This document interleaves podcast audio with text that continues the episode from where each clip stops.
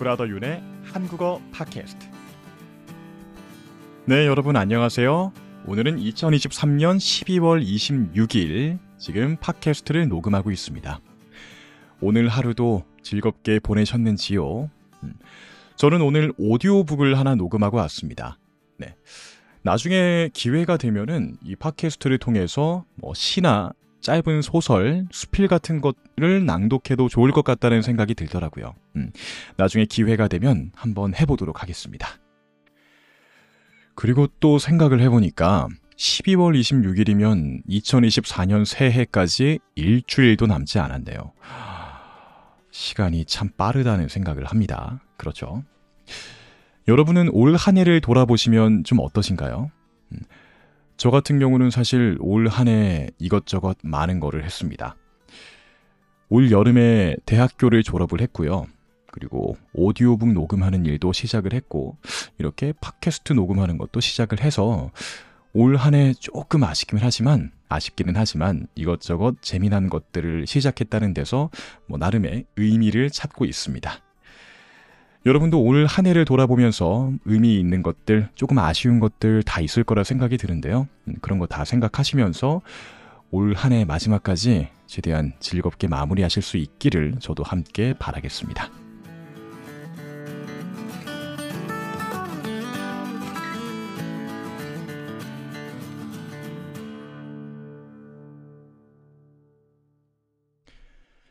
네, 자, 오늘은 여러분께 어떤 이야기를 들려드리고 싶냐면 2023년 한 해 한국을 휩쓸었던 한국에서 가장 유행했던 음식에 대한 얘기를 들려드리고 싶어요. 여러분, 올 한 해 한국에서 가장 인기 있었던 음식이 뭔지 혹시 아시는 분 계실까요? 음. 정답은 말도 많고 탈도 많았던 탕후루였습니다. 탕후루.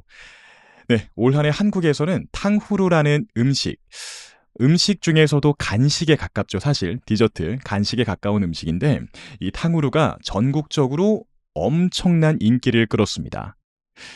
이 탕후루는 원래 중국 음식입니다. 중국에서 먹던 간식 디저트인데, 이게 올해 한국에서 엄청나게 인기가 많았어요. 자, 탕후루가 뭔지 모르시는 분들을 위해서 간단하게 설명을 드리면, 탕후루는 일단 긴 꼬치에 긴 꼬치에 자그마한 작은 열매나 작은 과일들을 꽂아놔요.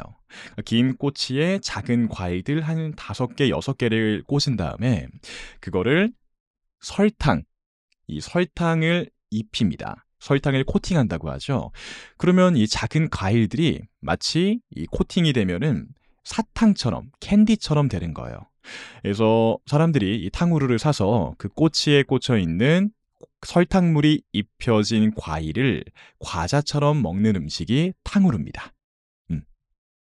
음. 이게 어떤 맛일까요, 여러분?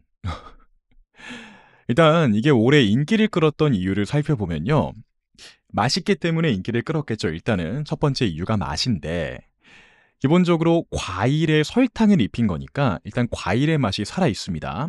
보통 어떤 과일을 탕후루로 많이 만들어 먹냐면 한국에서는 주로 딸기, 그리고 귤, 그리고 포도, 그 조금 고급스러운 거는 샤인 머스켓 이런 거를 탕후루로 많이 만들어 먹습니다. 그러니까 원래 먹어도 맛있고 단 과일들이죠. 여기다가 설탕을 더 입힌 거예요. 그러니까 원래도 달고 맛있는 거에 더 단 게 추가되니까 뭐 그야말로 디저트로는 최고의 음식이 만들어진 거죠. 음. 물론 저는 단 것을 안 좋아하기 때문에 사실 아직까지 먹어본 적은 없습니다. 주위에 먹어본 사람은 많이 봤는데 저는 아직까지 먹어본 적은 없어서 이 이상의 자세한 음식 맛을 설명해드리지 못하는 점은 예, 죄송하다고 말씀드리고 싶습니다. 자, 그리고 또 탕후루가 인기 있었던 이유를 두 번째 이유를 들어보면 맛뿐만 아니라 식 감이 되게 좋다고 합니다. 자, 어떤 식감일까요? 자, 식감이라는 건 씹었을 때 느껴지는 감각입니다. 느낌. 자, 식감을 보면은 이게 과일을 설탕을 입힌 거잖아요. 그러니까 캔디처럼 되거든요. 그래서 이걸 먹는 사람들을 옆에서 지켜보면 한 입 물 때마다 아삭 아그작 하고 그 과일이 깨지는 소리가 납니다. 그래서 그 식감 가지고 유튜브에서 ASMR을 찍는 분들도 많았죠. 음, 이 재미난 식감이 탕후루가 오래 인기가 있었던 두 번째 이유가 아닌가라고 생각을 해보았습니다. 음, 정리하면 첫 번째는 단 과일에다가 단 설탕이 합쳐져서 엄청나게 단, 맛있는 음식이기 때문에 인기가 있었다. 두 번째는 식감이 신기하고 재밌다. 이 정도가 올해 탕후루가 인기 있었던 이유라고 생각이 되네요. 이 탕후루의 인기를 정말 실감할 수 있었던 게 어떤 게 있냐면요. 탕후루를 파는 가게가 있을 거 아니에요. 그죠? 근데 이게 특히 올해 봄에서 여름에 진짜 인기가 많았거든요. 그래서 여름에 정말 사람들 사는 곳곳, 특히 사람들이 많이 모이는 곳마다 탕후루 가게가 우후죽순, 다시 말해 엄청나게 많이 생기기 시작했어요. 정말 심한 곳은 탕후루 가게가 나란히 서 있기도 하고 바로 길 하나 두고 맞은편에 탕후루 가게가 서 있기도 하고 그 정도로 길거리 어디서든 탕후루 가게를 볼 수 있을 정도로 대히트를 쳤습니다. 엄청나게 인기를 끌었죠. 음. 자, 근데 이 탕후루가 올 한 해 한국에서 좋은 얘기만 들었던 건 아닙니다. 나쁜 얘기도 많이 들었어야 했는데요. 이 나쁜 얘기가 나왔던 이유가 한 세 가지 정도가 있습니다. 하나하나 좀 얘기를 드리면 첫 번째, 탕후루는 아까도 설명드린 것처럼 원래 단 과일에다가 설탕을 입힌 거죠. 그러니까 엄청 달아지고 그만큼 탕후루라는 간식, 음식 안에 당분이 굉장히 많아지는 거예요. 당분이라고 하는 건 쉽게 말하면 sugar, 설탕 같은 걸 떠올리시면 됩니다. 당분이 많아지기 때문에 여러 가지 문제가 생겼는데요. 자, 그 중에 첫 번째 문제가 비만입니다. 비만과 당뇨병이에요. 이게 왜 문제가 되냐면 이 탕후루가 사실 너무 달다 보니까 보통 어디에서 어느 층에서 인기가 많았냐면 10대 학생들 사이에서 인기가 많았어요. 음. 그러다 보니까 안 그래도 이제 좋은 음식을 먹어야 하는 학생들, 좋은 음식을 먹어야 하는 나이 때 이런 너무 당분이 많은 걸 먹으면 비만과 당뇨병에 걸릴 위험이 있다라고 하면서 사회적으로 탕후루가 문제시 되기도 했습니다. 음, 그게 첫 번째 문제였고요. 이 두 번째 문제도 마찬가지로 이 당분이 많은 것 때문에 생긴 문제인데 여러분 다 아시는 것처럼요. 단 걸 많이 먹으면 일단 뭐가 문제가 올까요? 음, 살찌는 거 말고도.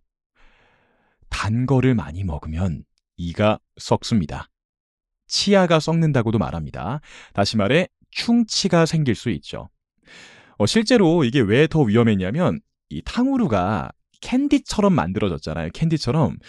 그러니까 얘를 씹은 다음에 이, 이 목으로 삼켜도 탕후루의 그 설탕 조각들이 캔디처럼 이게 자, 자 이게 캔디처럼 잘게 부서져 가지고 이에 붙어버리는 거예요.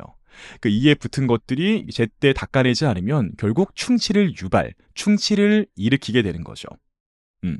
그래서 이것도 올 한 해 굉장히 많은 문제가 되었던 것이고요. 그 세 번째, 저는 사실 이게 제일 문제였다고 생각을 하는데 개인적으로는 이게 아까 설명드렸지만 탕후루가 꼬치에 과일을 꽂는 음식이라고 했죠. 사람들이 보통 이거를 길거리에 걸어 다니면서 먹었거든요. 자, 그럼 상상이 되십니까, 여러분? 길거리 걸어가면서 꼬치를 손에 들고 꼬치에 있는 과일을 다 먹었어요. 그럼 이 손에 뭐가 남습니까? 꼬치, 꼬챙이가 남죠.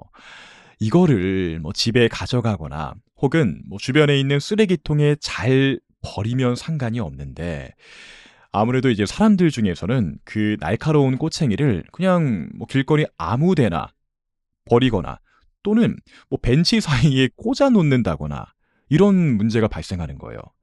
이게 왜 문제가 되냐면 방금 말씀드린 것처럼 꼬챙이가 날카롭잖아요.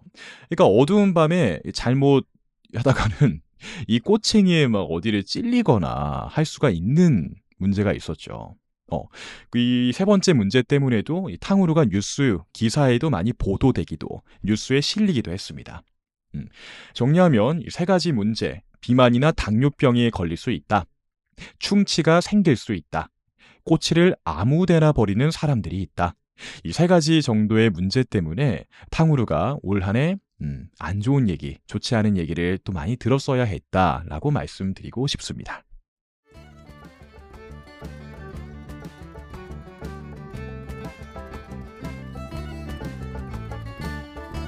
브라더 윤의 한국어 팟캐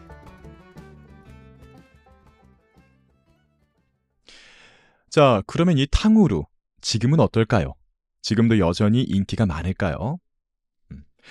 이 팟캐스트를 녹음하고 있는 12월 26일 현재 기준으로 사실 이 탕후루의 인기가 어, 예전만은 못하긴 합니다. 다시 말해 봄이나 여름만큼 인기가 있지는 않아요. 그래서 많은 탕후루 가게들이 하나둘씩 문 닫고 있는 가게들도 늘어나고 있는 중입니다. 조금 안타깝죠, 그거는. 탕후루가 지금은 왜 인기가 없을까라고 생각해 보면 뭐 여러 가지 이유가 있을 수 있겠지만은 일단은 탕후루 자체가 한국에서는 뭔가 겨울에 끌리는 음식이란 느낌은 없는 것 같아요. 음. 꼬챙이에 과일을 꽂아서 먹는 음식이잖아요. 설탕을 입힌 과일을. 이게 뭔가 한국인들이 겨울에 먹기는 조금 그럽니다. 이유가 여러 가지가 있는데 일단은 첫 번째 편에서 말씀드렸던 것처럼 한국의 겨울이 춥죠. 근데 이, 팍, 이 탕후루는 어떻게 먹어야 되냐면 꼬치를 잡고 먹어야 돼요. 그럼 뭐가 문제가 될까요? 뭐가 문제가 될까요? 그렇죠. 이 겨울에 추운데 한국인들 손도 밖에 잘 내놓고 있지 않거든요. 보통 주머니에 손을 넣고 있는데 이 탕후루를 먹으려면 이 손으로 꼬챙이를 잡고 먹어야 되는 거예요. 춥잖아요. 그렇죠. 그래서 아마 이런 이유 때문에 일단 탕후루가 조금 인기가 많이 식은 것 같고요. 더 중요한 이유는 사실 음, 한국인들은 제가 첫 번째 팟캐스트에서 말씀드렸던 것처럼 이 한국인들은 겨울에 찾는 간식이 따로 있죠. 그렇죠? 붕어빵입니다. 그래서 사람들이 붕어빵, 뭐 오뎅 같은 뜨거운 간식을 많이 먹다 보니까 여름에 인기가 있었던 탕후루는 아무래도 조금 많이 덜 찾게 된 게 아닌가 하는 나름대로의 분석을 조금 해봤습니다. 여러분의 나라에서는 어떤가요? 여러분의 나라에서는 올 한 해, 2023년 한 해 어떤 음식이 이게 유행했었는지 그것도 듣고 싶어지네요. 제가 유튜브에서 봤던 거는 일본 같은 경우는 시벤빵이라는 빵이 이게 되게 전국적으로 유행했다고 하더라고요. 음, 다른 나라는 또 어떨지 어, 여러분의 이야기를 듣고 싶습니다. 네.